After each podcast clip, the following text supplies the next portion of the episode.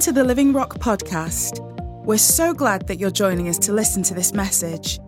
Whoever you are and wherever you're listening from, we trust that you'll be equipped, envisioned, and encouraged as you listen today.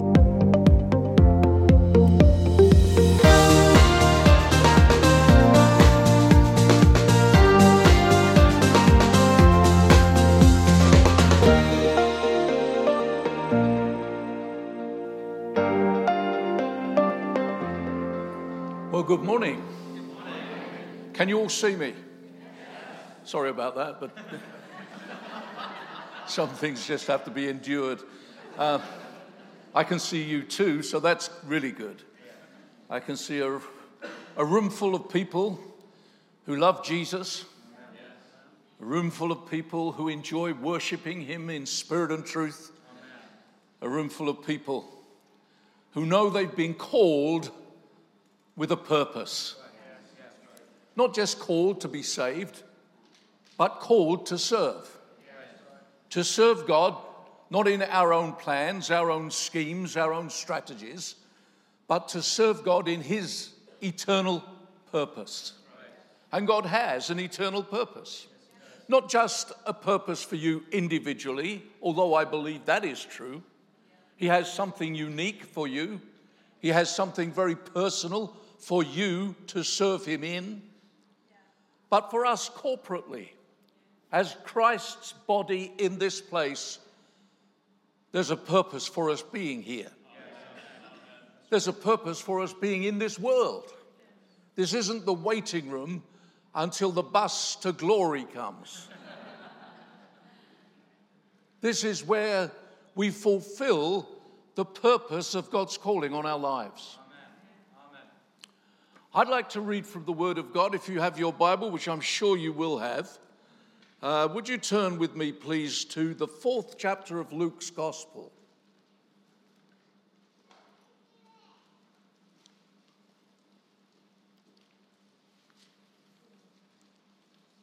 Jesus has been baptized. And as he was being baptized, the heavens were open and the Spirit of God in bodily form like a dove descended upon him. And a voice from heaven said, This is my beloved Son, in whom I am well pleased. And immediately after, the Spirit of God led him into the wilderness. And there he overcame the temptations of the evil one. And then our story this morning begins in verse 14. Jesus returned to Galilee in the power of the Spirit. And news about him spread through the whole countryside. He taught in their synagogues, and everyone praised him. He went to Nazareth, where he had been brought up. And on the Sabbath day, he went into the synagogue, as was his custom, and he stood up to read. The scroll of the prophet Isaiah was handed to him. Unrolling it, he found the place where it is written, The Spirit of the Lord is on me, because he has anointed me to preach good news to the poor. He has sent me to proclaim freedom for the prisoners and recovery of sight for the blind, to release the oppressed and proclaim the year of the Lord's favor. Then he rolled up the scroll gave it back to the attendant, and sat down. The eyes of everyone in the synagogue were fastened on him. And he began by saying to them, Today, this scripture is fulfilled in your hearing. Today, this scripture is fulfilled in your hearing as he launches his ministry in Nazareth, he sets the calling of God on his life firmly in prophetic expectation. You'll remember when you read the Bible, you discover as you read the New Testament that everything in the Old Testament was pointing to the days of Christ. Jesus said to the religious leaders of his day, You search the scriptures for in them you believe that you have eternal life, but these are the scriptures that testify of me. He told them on the Emmaus Road, he shared with them in all the scriptures the things concerning himself. The whole Old Testament, indeed the whole Bible, is about Jesus. If you ever want to wonder what is the theme of the Bible, it's Jesus. Who's the focus of the Bible? That's Jesus. What's the Bible all about? Jesus. If you ever have a hard time reading the Bible, if you're never quite sure where to go, wherever you go, go with this determination. When I read the scriptures today, I'm going to meet with Jesus. And you will. If that's your expectation and your desire, you'll meet with Jesus. For all the prophets and all the law and all the Psalms have spoken of him and foretold his coming, his ministry, his victory, and his worldwide kingdom. The passage that Jesus read from is in our Bible, Isaiah chapter 61. And I'm sure that there's a lot more in that chapter than what Jesus quoted here. Of course, there is. He just uses the opening couple of verses. But if we look at those in context, it gives us a remarkable insight into what Jesus came to do. I know he came to seek and save that which is lost. How fantastic. He came to bring out of darkness into his marvelous light. Oh, hallelujah. He came to lift us out of the horrible pit and the miry clay and set our feet on a rock. Oh, it can't get better than that, can it? Oh, yes, it can. He didn't just rescue you from sin, He brought you into His kingdom. And being in His kingdom means that you are a highly privileged people, that you are, by the power of the Holy Spirit, a gifted people, and because of the calling of God on your life, you have an important part to play in the salvation of our world. You would never think it, would you? When we look at our lives and what we were to what I'm claiming we are now, what a difference. What a remarkable turnaround has happened since Jesus called us. Marvelous, wonderful. I'd like us to turn to Isaiah 51 and see what Jesus had in mind when he was reading. Uh, 61, we get the words of Jesus, but I want to read on a little further than that. The Spirit of the Sovereign Lord is on me because the Lord has anointed me to preach good news to the poor.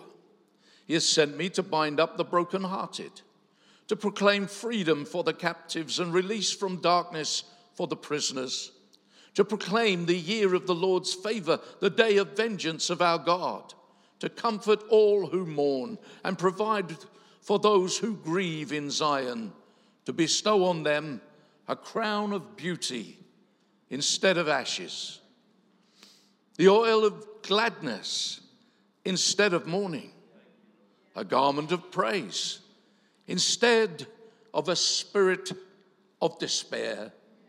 They will be called oaks of righteousness, a planting of the Lord for the display of his splendor.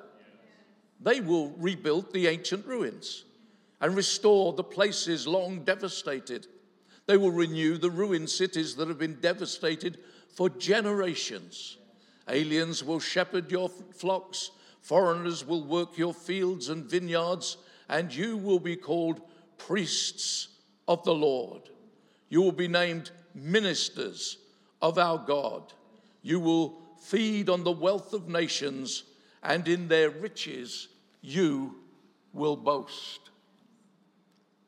This, in many ways, sums up very briefly the whole purpose of God for the world in which you and I live. And not only the purpose of God, but the purpose to which He has called us. We are to be participators with Him.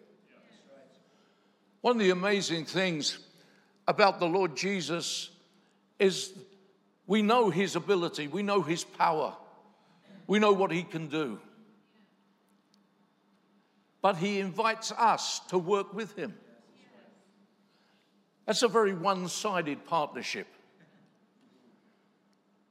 It's the only unequal yoke that we're allowed to take on us. That you and I can actually work with Christ to fulfill the purposes of God. We're thinking about restoration today, and one of the things we need to know is that God never does anything but that He chooses people to achieve it. He doesn't need us. He was getting on fine before we turned up. But it's His grace, you see, that enables us to be workers together with God. But He first works on us, of course. And I love this little passage that we read here about what Jesus comes to do under the anointing of God. It says he's come to give a crown of beauty instead of ashes, the oil of gladness instead of mourning, a garment of praise instead of a spirit of despair. Whenever you read in the scriptures this little word instead of, if it's taking us from one place to a better place, it's always talking about restoration. We have come into life instead of death. We have come into joy instead of sorrow. And the first step of restoration that God does with, with his mind and his eye on the whole universe, the first act is on your life and mine. He restores my soul. He's the restorer of the human condition. He's the restorer of the human heart. He's the restorer of the human spirit. When you got saved, it was the first step in a cosmic restoration. He began with you. And it seems to me in these promises that are made here that the whole idea of restoration is to the whole man, the whole woman. He comes to give you a crown of beauty. Now, the crown, of course, relates to your head. And the first thing that Jesus comes to do is to help you think differently. You see, as good evangelical Christians, as good charismatic Christians, we talk a lot about the heart and the spirit, and rightly so. Those are very important issues. But you know, the New Testament has as much to say about your mind as it does to your heart and spirit. In fact, the word repentance, in its basic meaning, means change your mind. And for so many Christians, their problem isn't great sins that they commit, it's wrong thoughts that they embrace. You see, the first thing we've got to change our mind about is us. I'm not the cool dude I thought I was.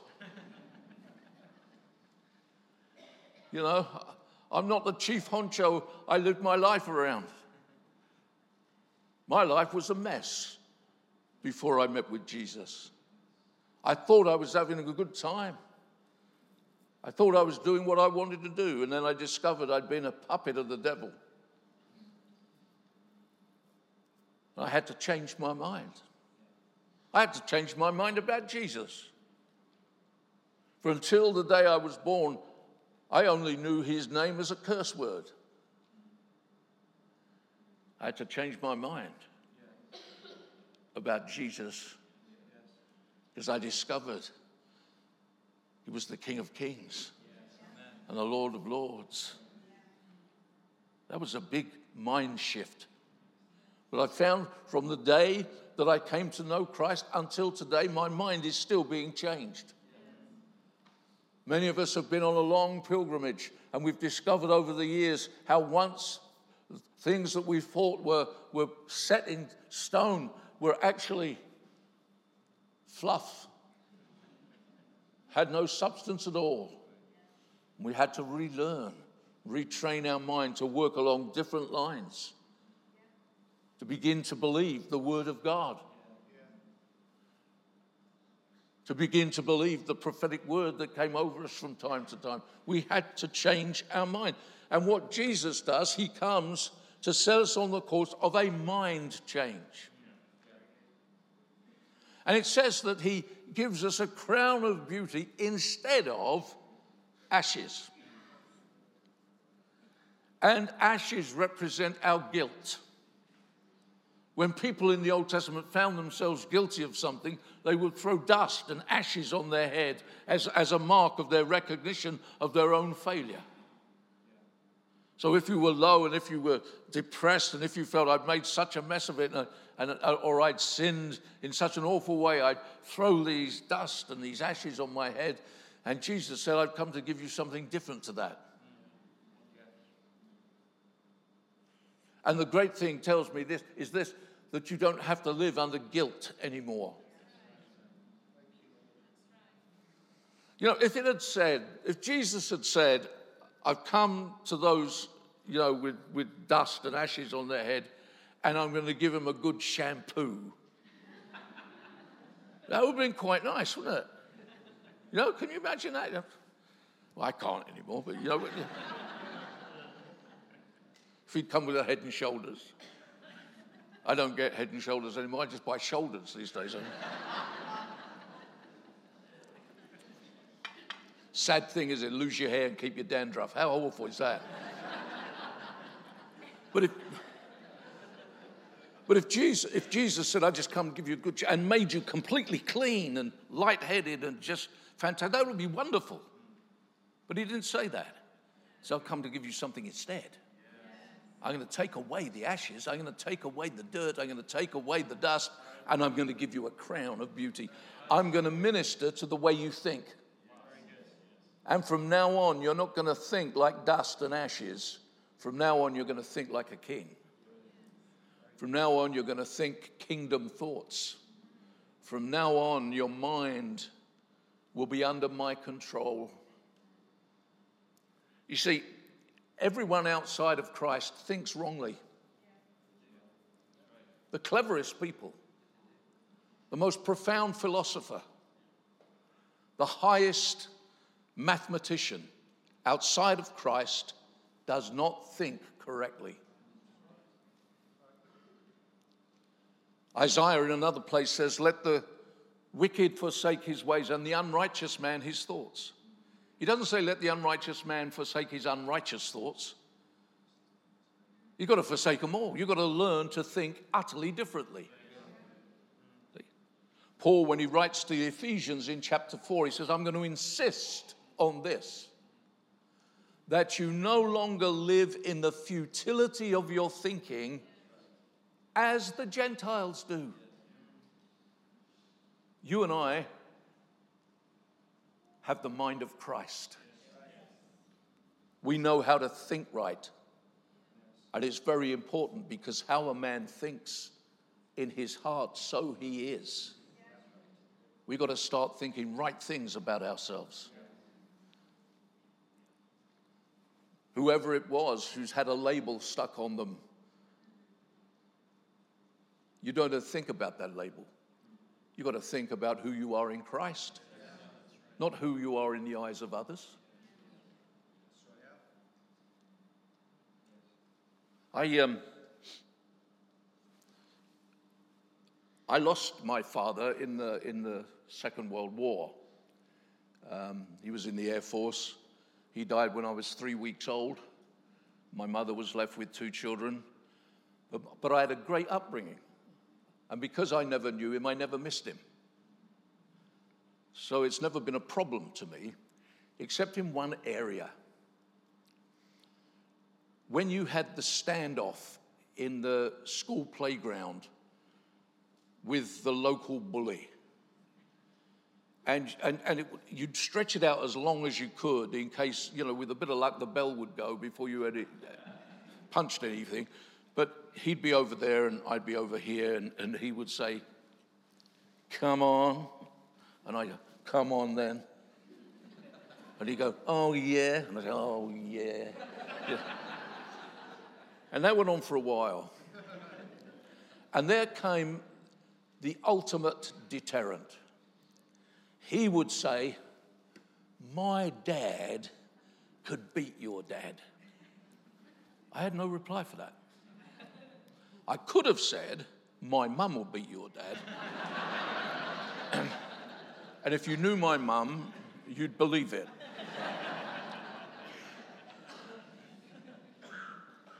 I bear the marks. Um,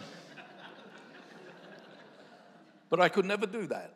I always felt let down. I didn't have this kind of identity, I didn't have that ability.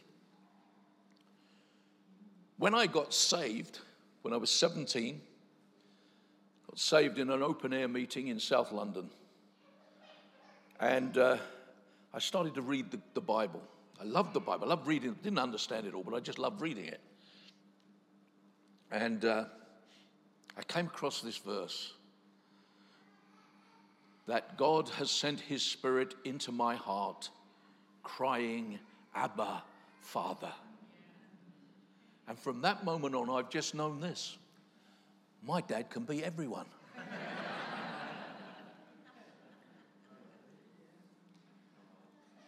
What have I got to worry about? Satan comes with his temptations, Satan comes with his accusations, Satan comes sometimes with his violence. And we just say, My dad can beat you. Hallelujah. We are more than conquerors. He, because we think differently now. We know who we are. We know what we've got. Brothers and sisters, don't believe those who disbelieve the Bible. This is the Word of God. It will speak to you, it will lead you, it will encourage you, it'll build you up, it'll make you strong, it'll cause you to become spiritual, and it will make you to be an overcomer in the name of Jesus. His word is truth. But then he doesn't stop there. he says, I've come to give you the oil of joy instead of mourning. Mourning, of course, speaks about our grief, about things we've lost or things we will never have. We start to grieve inside. We feel a sorrow for ourselves inside of us. And he says, I've come to give you the oil of joy instead of mourning. he takes the sorrow away.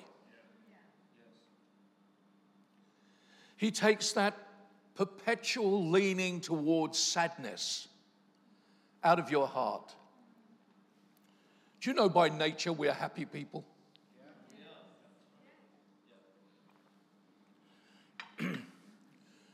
When God called Abraham, he changed his name from Abram to Abraham.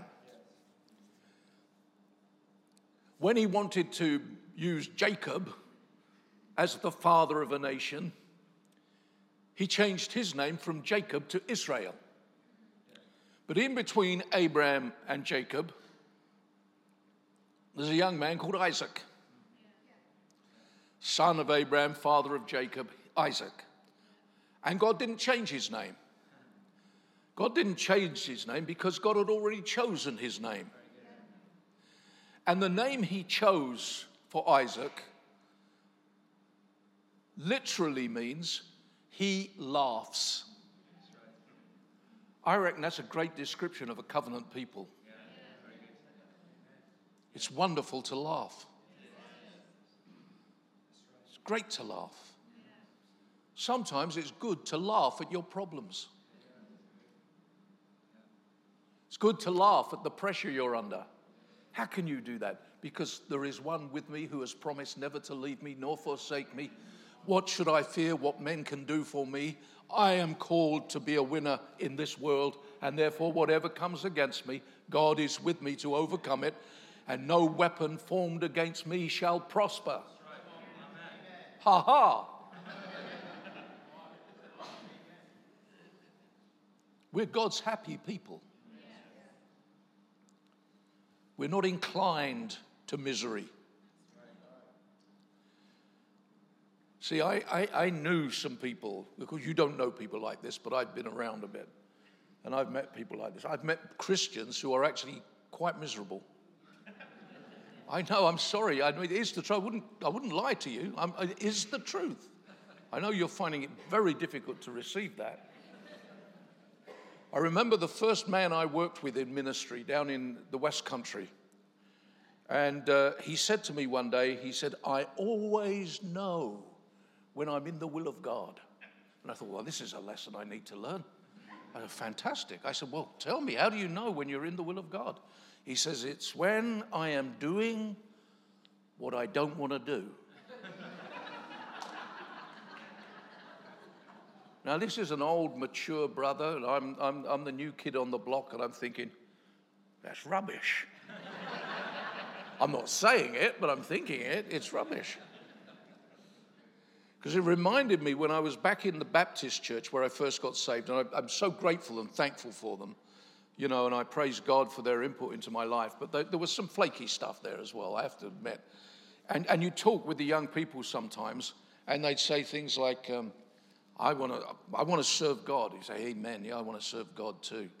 I'd, I'd go anywhere for God. And someone would say, Well, I'd go anywhere for God. And someone else would say, Well, I'd go anywhere except Africa.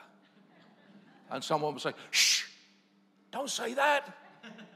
That's where he'll send you.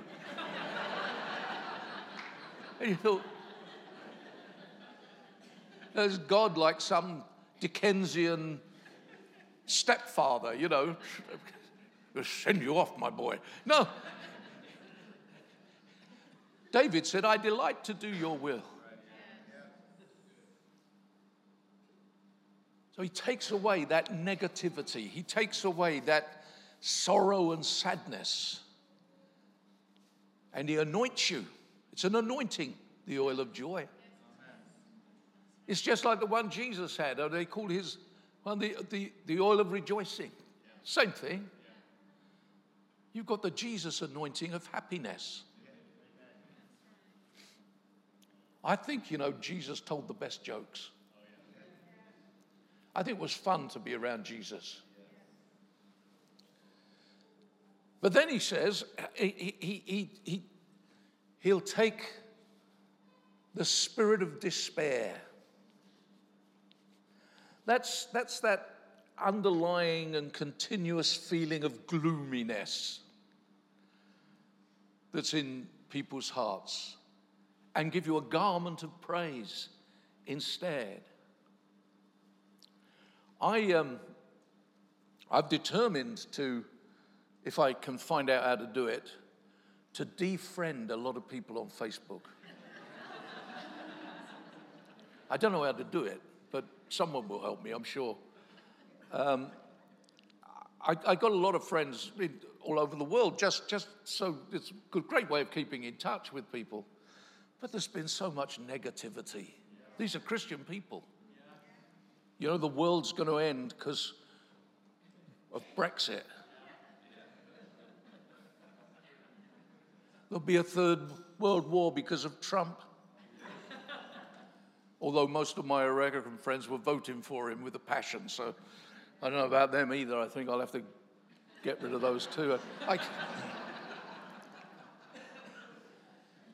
It's everybody's life is, is negative, and there's everything out there to make you negative. But we're not, we're a positive people. We rejoice, we praise in every situation and in all circumstances. See, there's, the, God did promise in the Old Testament that He would bring judgments on His people from time to time because of their disobedience, because of their rebellion.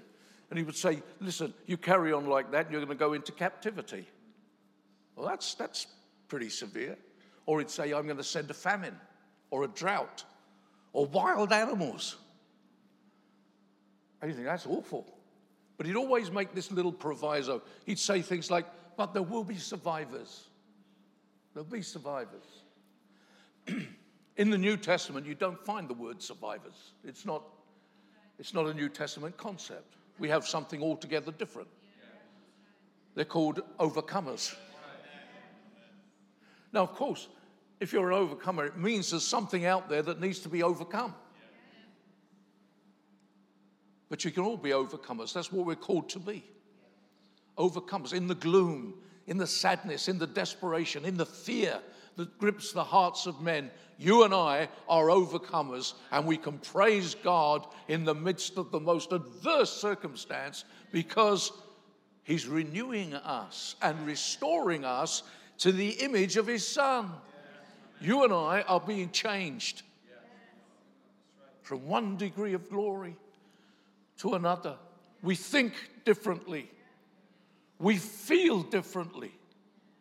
We act differently because we're different. We're not just religious people with a few biblical texts stuck on us like elastoplast over the nasty bits. We're a new creation. The old is gone, all of it. The new has come. But the, the scripture doesn't, doesn't end there. It says, These who have been restored in their thinking, restored in their emotions, restored in their actions and their attitudes. He said, They will be called oaks of righteousness, a planting of the Lord for the display of his splendor. Look at the picture. Here's someone who's been restored in his mind, in his emotions, in his attitudes. And here's someone who's been restored in his mind, his emotions, his attitudes. And here's a whole company who've been restored the same way. And God brings them together. God plants them just in the same way as He planted a garden in Eden. And He said they'll be called the planting of the Lord. It's a strange way of describing people, really. You might better think of them as the settlers of the Lord or the gathered of the Lord. But this word planting of the Lord is used right through Scripture, has a very definite meaning.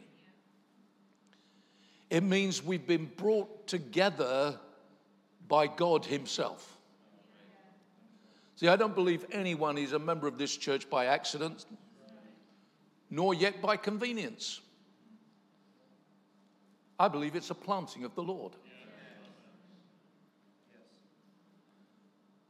And they're oaks of righteousness. These are tough, unbendable people.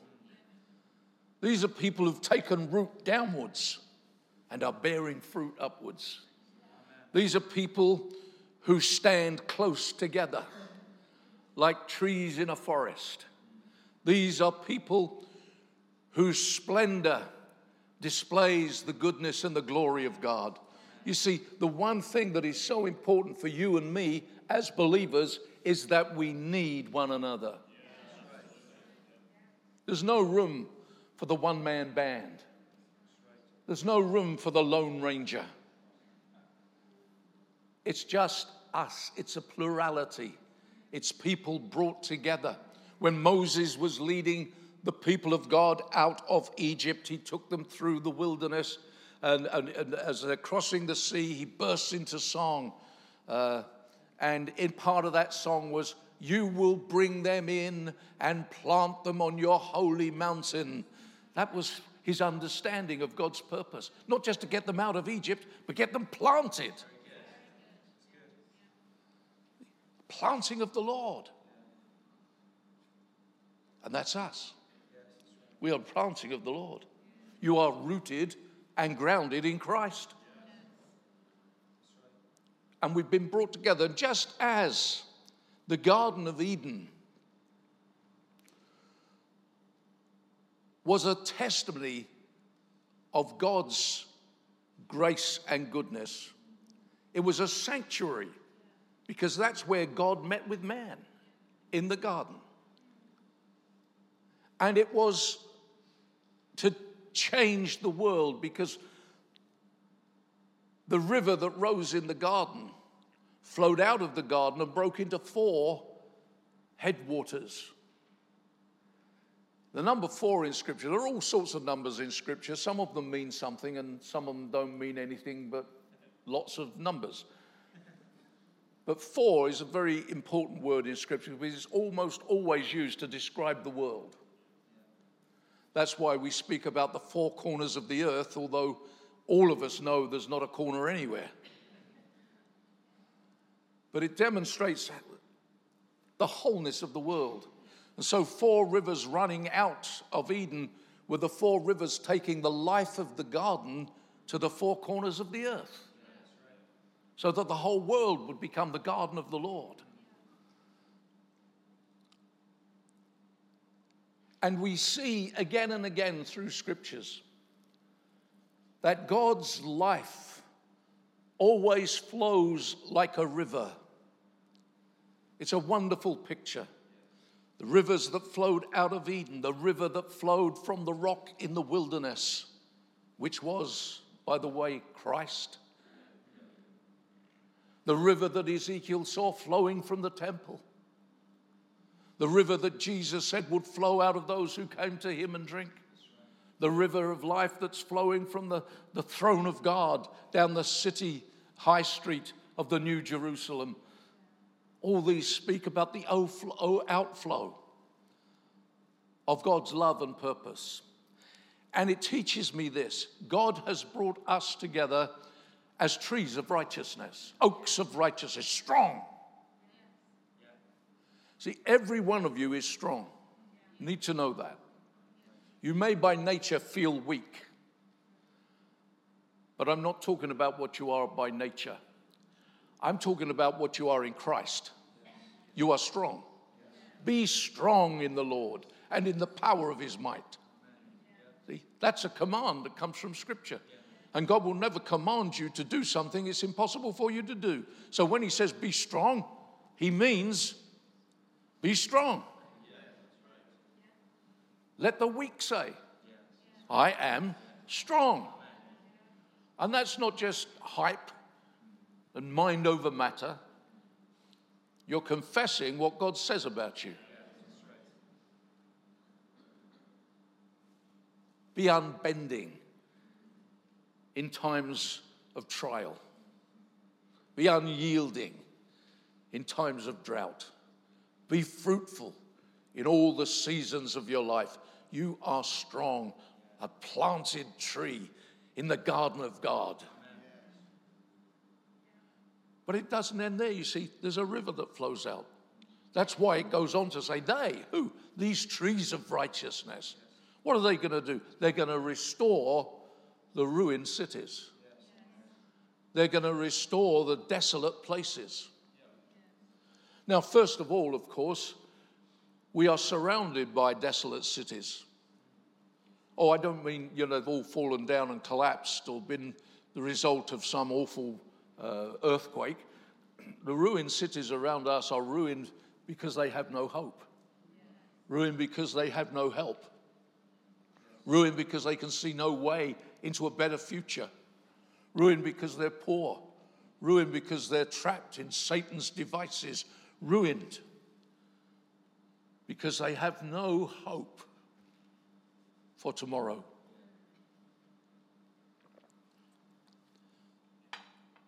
That's why the life that we have must flow out and touch others. That the life that we have must bring hope where there is no hope, light where there is only darkness, life where it's just surrounded by death. It's our, it's our job. It's here in the Word. We get restored. The church then is restored in its relationships, in its ministries, in its gifts and anointings, and then it touches the world. And the world gets changed.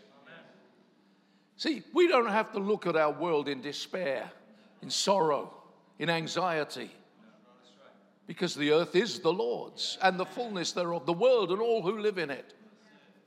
And we're here to take the good news of the kingdom to the ends of the earth, beginning in our Jerusalem, wherever that may be. That's just where you live. But ever going out, ever extending. I don't have time this morning to go into another area that is just as important and in many ways more vast. Um, but I just want to read another scripture from Isaiah, if I may.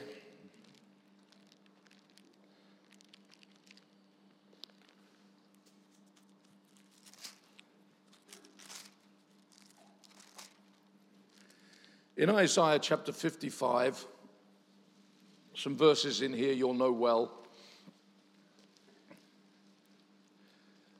But it begins by saying, Come, all you who are thirsty, come to the waters, and you who have no money, come buy and eat. Come buy wine and milk without money and without cost.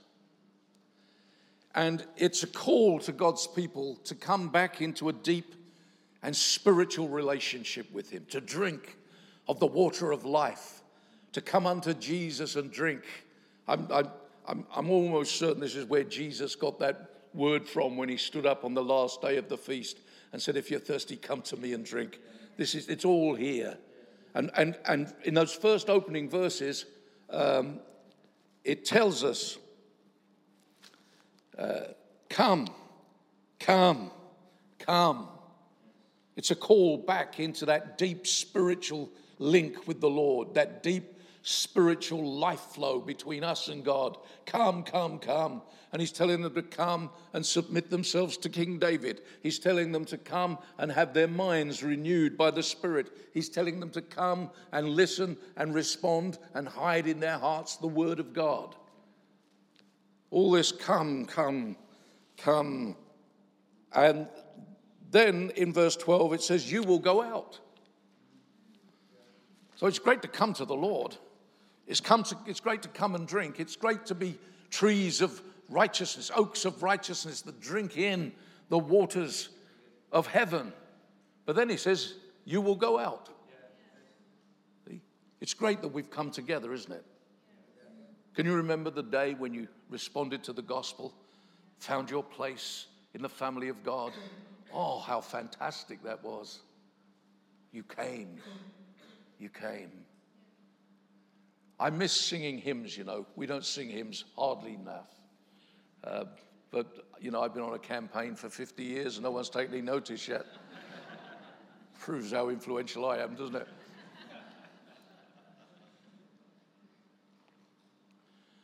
we used to sing a hymn that had a chorus I came to Jesus as I was, weary and worn and sad. I found in him a resting place, and he has made me glad. I came to Jesus. But then Jesus says, You shall go. You shall go. And he puts it like this here in Isaiah You will go out in joy and be led forth in peace. The mountains and hills will burst into song before you, and all the trees of the field will clap their hands. Now, is an instead of word coming, okay? Instead of the thorn bush will grow the plane tree. And instead of briars, the myrtle will grow.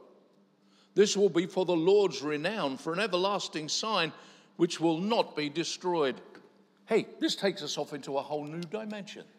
It's not just the church that's going to be restored, it's just not just society And those in darkness and debt and desperation who will be restored. The earth itself, the fabric of our planet, is going to be renewed and restored. There's going to be a new heaven and a new earth. Instead of the thorn bush, instead of the briar, the two very things that came into the world because of man's sin will be replaced by the pine and the myrtle, the useful and the fragrant. Is going to fill our earth. The Bible tells us that creation itself is groaning in travail, waiting to come into the liberty of the sons of God. And our ministry, our obedience to Christ, is part of the process that will cause that to happen. How do I know the thorns will be removed? How do I know human sin can be removed? Well, I just need to look to the cross. And the Paul to the Colossians said that in his through his blood God was reconciling all things to himself, things in heaven and things on earth. Not just people, things.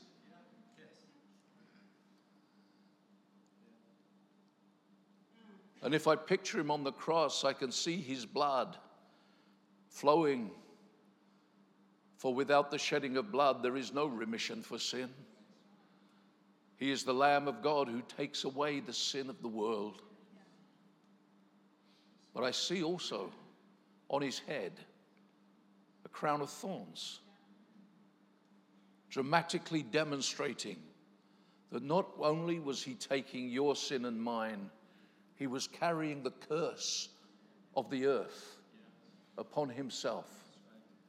That in the ultimate manifestation of God's kingdom, it will be full of redeemed people, full of restored nations, and manifesting a faultless and a renewed creation. We are the firstborn of his creation. That is, he begins with us, but the end is not yet. Brothers and sisters, we've been caught up into a most glorious revolution. We've been caught up in a most exciting adventure. When I got saved, I never dreamed it would be like this. When I got saved and stuttered my way through the scriptures, I never knew what was in this marvelous book. But it's all there.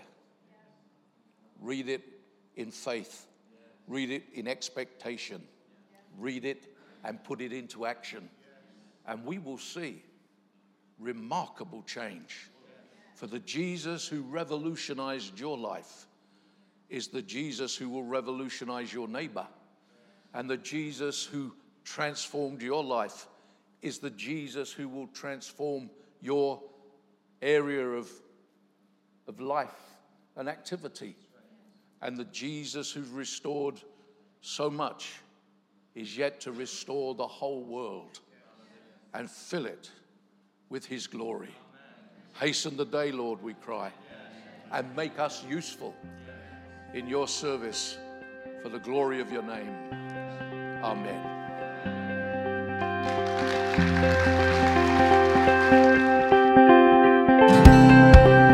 Thanks for joining us today.